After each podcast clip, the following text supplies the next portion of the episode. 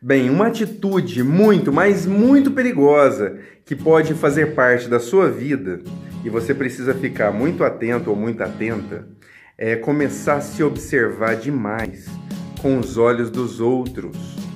É muito perigoso isso, porque dependendo quem são esses outros e o que esses outros querem de você, fica muito complicado você entrar numa dinâmica saudável e aí você começa a se moldar pelo que a outra pessoa diz, pelo que a outra pessoa fala, pelo que ela reclama, e às vezes a pessoa faz até apontamentos que são até legítimos, só que no fundo são apontamentos para te conduzir um padrão de comportamento que esteja de acordo com o que aquela pessoa quer ou o que aquele grupo de pessoas quer.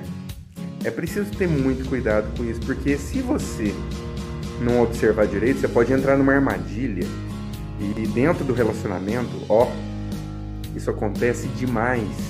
As pessoas ficam moldando as outras. Ah, você é isso, você é aquilo, você não sei o quê. E aí a, a pessoa que está escutando a crítica começa a se olhar demais com os olhos dos outros. E aí fica assim: ah, não é verdade. Não, essa pessoa só quer o meu bem, etc, etc, etc. E a pessoa vai só mergulhando numa situação muito funda. E aí, a hora que vai acordar, descobre que já não tem mais. Já foi sugada, já foi cercada, já foi dominada, já foi manipulada. E sair disso tem jeito? Claro que tem. Mas dá um trabalhão danado, mas tem jeito. Né? E melhor ainda se não chegar nesse nível. Né? Eu recebo muitas vezes clientes que chegam para mim com uma queixa assim: ah, eu tô te procurando porque eu tô tal e tal e tal. Né? Por exemplo, ah, eu tô é, muito egoísta, etc, etc, etc. Aí, quem te disse isso? Da onde você tirou isso?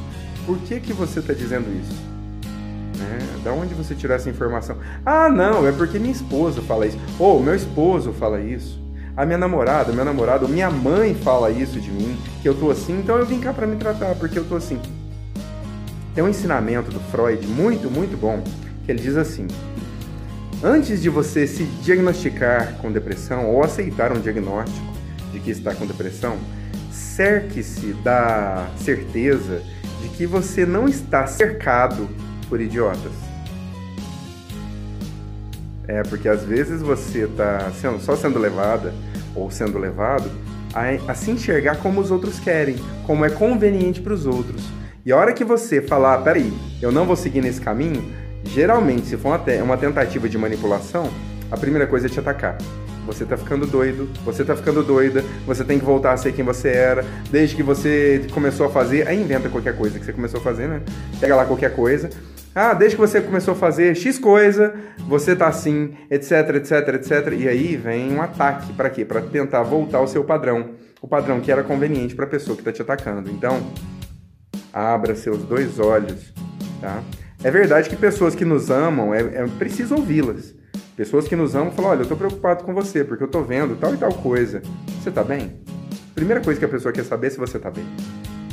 Se você tá bem, percebeu sua mudança de atitude e quer te ver bem. Se você fala, não, olha, eu tô bem, eu realmente fiz algumas mudanças, mas eu tô melhor, tô me tratando, tô cuidando de mim, etc. Aí fica assim, oh, que bacana, ó, não sabia que você tava fazendo isso. Dá pra ver que você mudou mesmo, parabéns, tá? É, não é uma tentativa de manipulação, não é um controle, não é te conduzir num caminho ou no outro. A pessoa quer te, quer te ver bem, quem te ama quer te ver bem, tá certo? Então, quando você começar a se olhar demais com os olhos dos outros, abra seus dois olhos, abra seu coração, aguce a sua mente e perceba se você não está sendo vítima de uma tentativa de manipulação.